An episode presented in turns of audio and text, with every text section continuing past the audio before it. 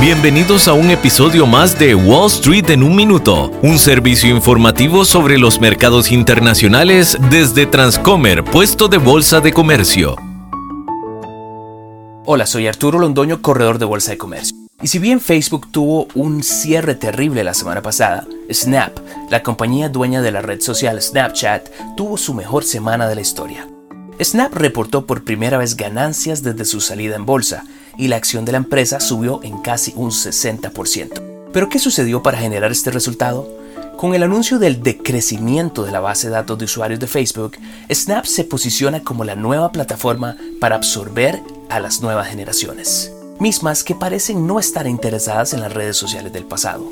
Snap podría entonces ser el rival que pueda competir agresivamente por ese mercado contra TikTok, y los inversionistas parecen pensar que este será el caso pero solo el tiempo dirá si Snap podrá sostener el crecimiento necesario para enfrentar este gran reto.